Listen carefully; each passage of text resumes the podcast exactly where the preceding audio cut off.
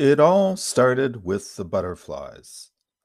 I'd asked my former PhD advisor about any potential job opportunities he'd heard about.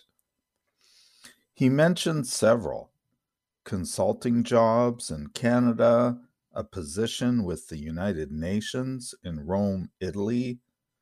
But it wasn't until I heard about the two professor jobs in China that my stomach really started fluttering.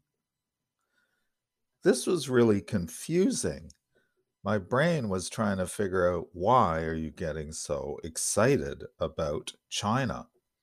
And I couldn't come up with an answer because I'd I'd never dreamed about going to China or I really had never thought about China much at all. So it was a total mystery as to why I seemed to get so excited about going to China. But I didn't forget it. Regardless, I was racked by so much guilt about having to leave my family. I made a conscious decision not to focus on China, but the consulting positions in Canada instead. So, for the next several months, I focused on networking and searching for jobs and applying to different consulting positions. Even though I had a pretty good network of a few people uh, who used to work in consulting and talked to them constantly and asked them for all sorts of ideas, it never went anywhere. I didn't even get a single interview out of all that work over months, maybe up to a year of searching. So it was like I was banging my head against the wall. So slowly I started to come to the conclusion that maybe being a consultant in Canada wasn't in the future for me. So I returned to my advisor and I asked him if he could tell me more about the two professor positions in China. It turned out that one was in a city called Linan and the other in Nanjing. I barely heard of Nanjing before, but I didn't know anything about it. And I'd never even heard about Linan. So I didn't know how I was going to choose which place, city to go to to work. So I turned to my Chinese office mate at the time, Ben, and I asked Ben, What do you think? What would be the better city to work in? And it was really clear to Ben that Nanjing was the better place for me because it was much larger and more international than Linan, which was a little more isolated. So she was quite sure I'd have a much easier time adapting to living in Nanjing. So I decided fairly early on that, okay, Nanjing, I'm going to trust Bin and I'll pursue the position in Nanjing. So I initiated a flurry of communications by email with Nanjing Forestry University, communicating with my potential future translator assistant. So we went back and forth for quite a while because I had to send quite a few documents. I had to prove that I had the PhD, from University of Toronto and I had to prove my masters. So I had to send copies of the certificates I had, as well as the transcripts of the courses I took for each of those degrees, as well as a medical, a criminal record check, a copy of the passport. It just seemed like endless documents. But nevertheless, things kept moving forward. There was never a no, never uh, a difficulty that I couldn't quickly get over. So everything was moving forward quite smoothly. So that just reinforced that this was the right direction for me.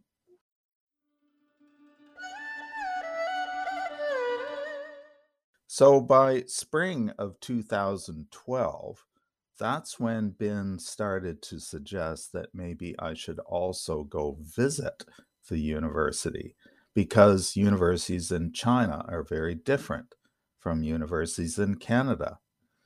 And so uh, it sounded like a great idea, but I I just there's no way I would have the money just to cough up to do a quick trip to China just to check out a university.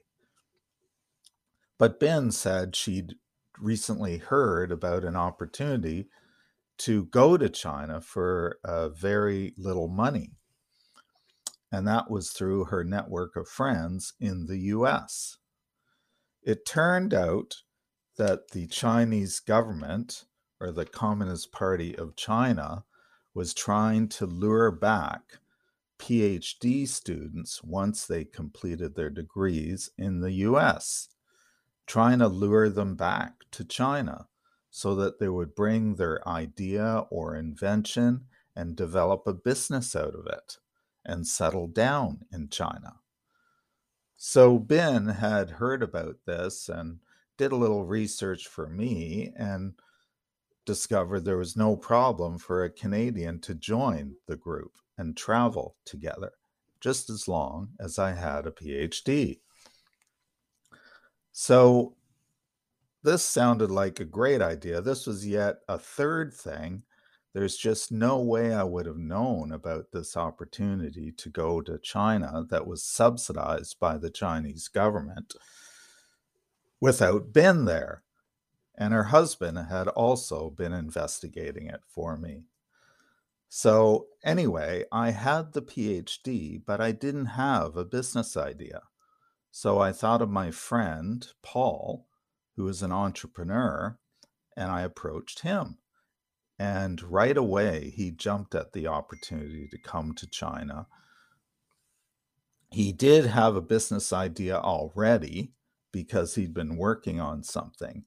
And so that was our agreement that we would both go together, and I would be the one with the PhD in the group of two of us uh, to represent our business idea in China. So in August of 2012, Paul and I found ourselves in China with 98 other Chinese PhD students traveling on two buses throughout eastern China. I think I told the trip leader maybe before I even left for the trip that my whole purpose was to go for this interview at a university.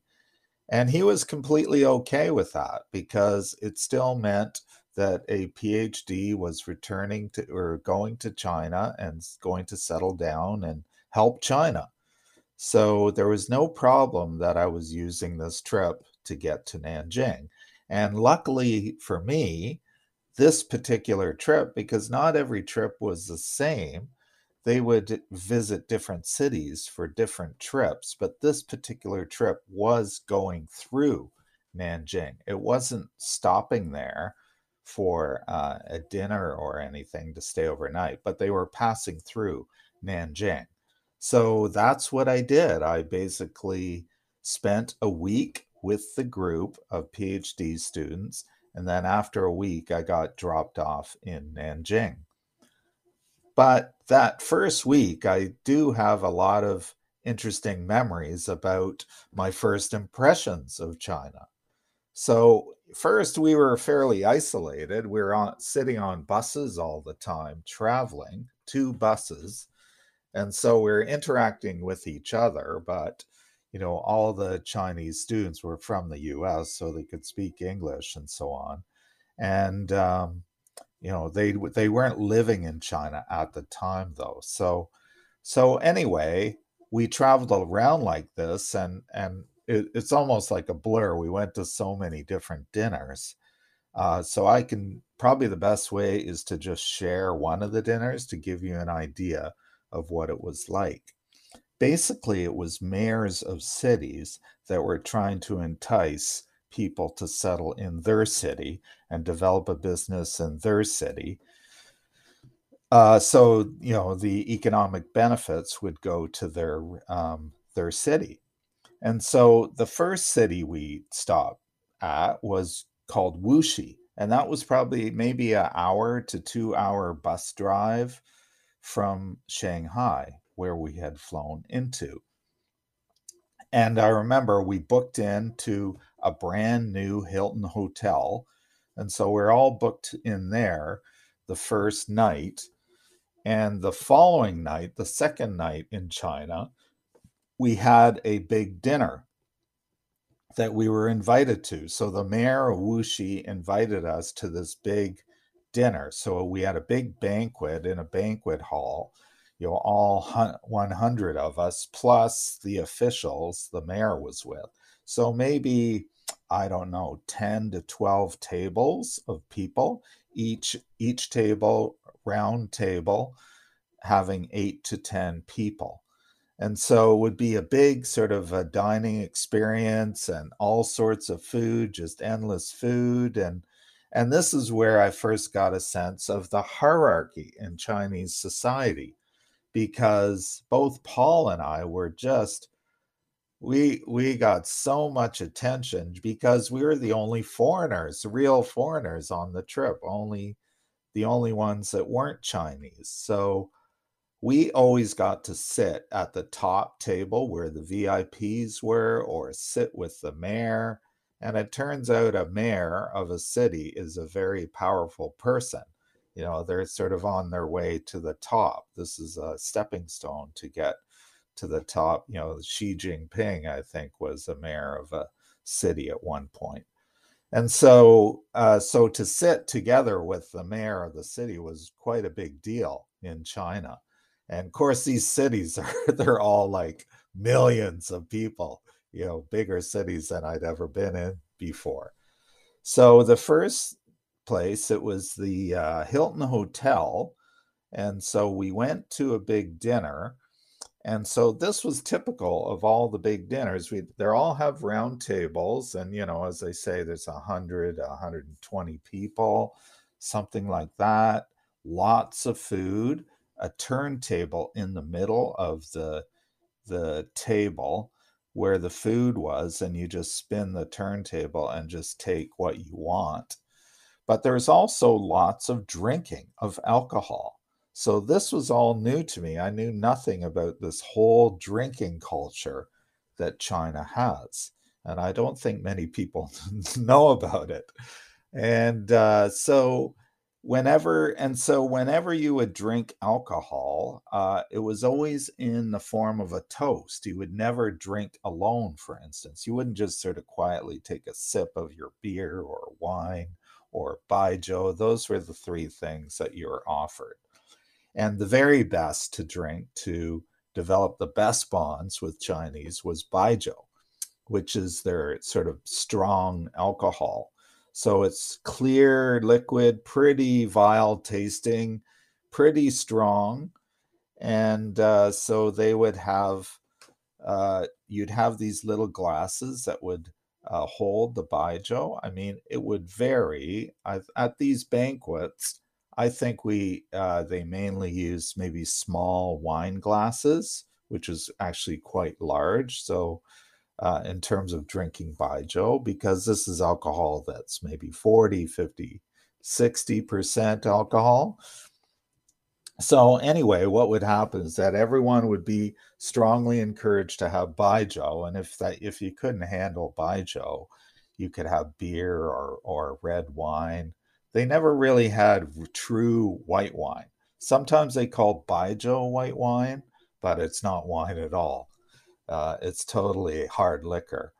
And so everyone would have a glass, typically of baijiu, at their table and you know this is after you started eating and it doesn't it's not paired with any food this is another thing they don't pair their drinks with any of their food so this is kind of a, a western thing i've realized i've realized they don't have that at all in china so anyways the way it would work with the toast is that we would toast each other at a table and we also had whole tables toasting whole other tables. And so there was loads of drinking. And so the way it would work at a table is that a lower status person at the table would get up from their chair and with their baijiu and walk around to the highest status at, person at the table and that would be the first person they would drink to. So they would just indicate one on one walk up and hey uh, i want to have a toast with you sort of thing and and then the high status person would stand up and usually i was sitting beside the high status person. I was put to the right of them. So you know, maybe the mayor or something. And so they would get up with their drink and then they would clink the glasses together and say ganbei, which means bottoms up. And so then they would empty their glasses, you know, completely empty. And uh, and then there was always someone following them, everyone around, with a bottle of Baijiu to refill instantly, like instantly after you finish drinking. Someone is there refilling your glass right to the brim, typically. I guess if there's big wine glasses, they might not do that to the brim, but if they had the proper Baijiu glasses, which are quite small, they would be always topped right up for the next toast. And so then that person, after being with the highest status person at the table would move to the next person of you know the next step down in, in status and then basically work their way around the table. So typically uh, even though the official sort of baijiu glasses were relatively small uh, they didn't always have them. Sometimes it was wine glasses. You would actually toast maybe eight or ten times at your table like individually. Uh, so you didn't often get up as a whole group and toast together. Sometimes that would happen, but it was more one on one. And so you could do it eight or 10 times. And then uh, we, I wit, this is the only place I witnessed it at these big banquets. We might have a whole table get up, led by the highest status person. They would lead all of us to go to another table and they would introduce themselves to the other table and say, We want to toast you. And then that's where you have all of us from one table that are toasting all of the people at the other table. And then there might even be more individual toasts between them. So there was, Baijiu was flowing very freely. So this is, in the end, it, it felt like that was the most important part of the banquet uh, drinking the baijiu, overeating.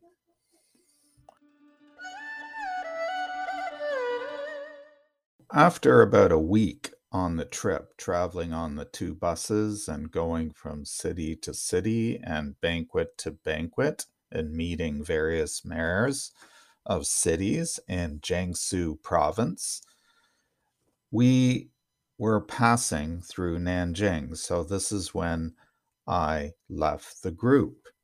I'd arranged with my potential future assistant, Jung, to meet at a certain place, to get off at the bus and meet him. He was meeting me at the bus. And then he took me to the hotel where I was going to stay. And but he had some things to do, so he left me for a few hours to take a rest mainly um, while he went and did the duties that he had to do. But he was coming back at night to take me out for dinner.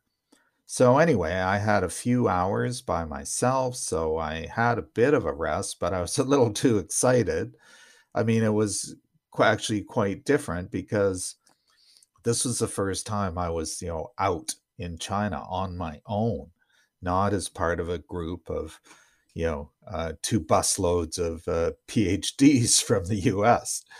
And so, so anyway, so suddenly I was face to face with China. So I had a little rest in the hotel, and I decided, well, why don't I just wander around? And I had my camera with me and just take some pictures. So I'm just wandering the streets, and the first thing I noticed is just all the traffic you know, not not the car traffic so much, more like the e-bikes uh, in the on the sides of the roads, just an endless stream, uh, like just unbelievable. And so when you crossed a road, you had to first check for, you know, the the kind of bicycle lane, which was filled with e-bikes. It wasn't really many bicycles, and uh, and it was just a constant stream. So you had to be looking there and then you would have to look at the cars while you're crossing the main part of the road and then on the other side of course with all the e-bikes going along there. That's the first impression i had but i was looking around and you know i was learning how to cross the street and uh, i went to take some pictures and i realized oh my gosh my batteries had died. You know i had a battery for flashes and i guess i guess for the light meter and so on and so I needed to get some batteries. So I kept wandering around and I saw this place. You didn't, everything was in Chinese, like Chinese characters. And so you don't really see much English. But I did see this one place. It's, uh, there were English words and it said something like the uh, Golf Clubhouse, White Horse Park. And so I just thought, okay, I golf clubhouse. Um, maybe not the best place to get batteries, but at least there's some English there. Maybe they do. And so I walked up to the golf clubhouse and I entered the building, and there was a girl on the desk, on this uh, front desk. And I look over to her, and she just suddenly, her head whips up and she's just staring at me and I'm just going thinking, well, what's going on here? This is weird. And so I just start walking right up to her, and she's just staring at me. And uh, and I just figure, well, maybe they know a little bit English, so I just tried in uh, slow English to explain that I needed batteries. At the same time, I was opening the camera and pulling the batteries out, trying to indicate that I needed new batteries. So I just asked her, "Do you have any batteries?" And uh, and she just said, "One moment," you know, and told me to wait. And then she disappeared, left the desk, and she went into a back room. And I'm waiting just a couple of minutes, maybe three minutes or something. And then she comes back, and there's like six girls, you know, all of them just staring at me. and I'm going and, and kind of giggling a little bit. And I'm wondering what the heck is going on here. And so, anyway, I just, uh, you know, they're kind of giggling and looking at me, and I'm looking back at them. And, and then one of them just says, Can I have a selfie with you? You know, and I go, uh, Okay. And so she comes up and walks up and stands beside me and takes a selfie of the two of us. And then she goes back to the group and she starts showing the picture to everyone. They're all looking at it. And then another girl goes, Can I have one too? And then she comes up, same thing, selfie with her. And then another and another and another and another, like all of them. It was five or six of them. And so then they were back in their group and they're all showing each other the selfies they've taken with me and kind of glancing at me every once in a while and uh, giggling a little bit. And I'm going, what the heck is going on here? I'm going, but do you have any batteries? So I say that to the original girl, and she just says, no. and then uh, that just kind of fell flat because that was the whole point of getting there. I'm thinking, we just did all these selfies. Like, that's what I was waiting for. Like, I thought you were looking for the battery. And so I just walk out. This was just the first of many incidents like this. It just totally caught me off guard. This is in a city of 8 million, and I would felt like a movie star. Uh, that you just did not see foreigners around. This is where Nanjing is completely different from Shanghai and Beijing, I'd say the biggest cities in China where you're much more likely to see foreigners. So we went out for dinner that night and had a delicious, I think I had some kind of fish soup. Suan Cai Yu, I remember, is the nine. So sour cabbage and fish. It was delicious and spicy. Oh, it was just the best I'd ever had. And so, anyway, we arranged that the next day is when the interview was going to take place and that they were going to give me a tour of the campus. And so we arranged for Jung to meet me the next morning, which he did. And then he took me by bus to the university, which wasn't far away. And the first person he took me to meet was the Dean of Management and Economics. And that brings us to a close of the first episode of The Maple Dragon, the seven year long chronicles of a Canadian professor in China. On the next episode, Mark meets the Dean. The three of us were together in the room. The Dean's English was not that good. A strange way of negotiating contracts. And he had actually doubled the salary, like just doubled it overnight. It was unbelievable. And the realization that China was nothing like he expected. I had to stop on the plane as an oblivious Chinese woman blocked the aisle with her foot while stowing her luggage. As the line backed up behind me, another Chinese woman blurted, You have to speak up. She's Chinese. Get early access, bonus episodes, and more inside Mark Robson's community at themapledragonpod.com.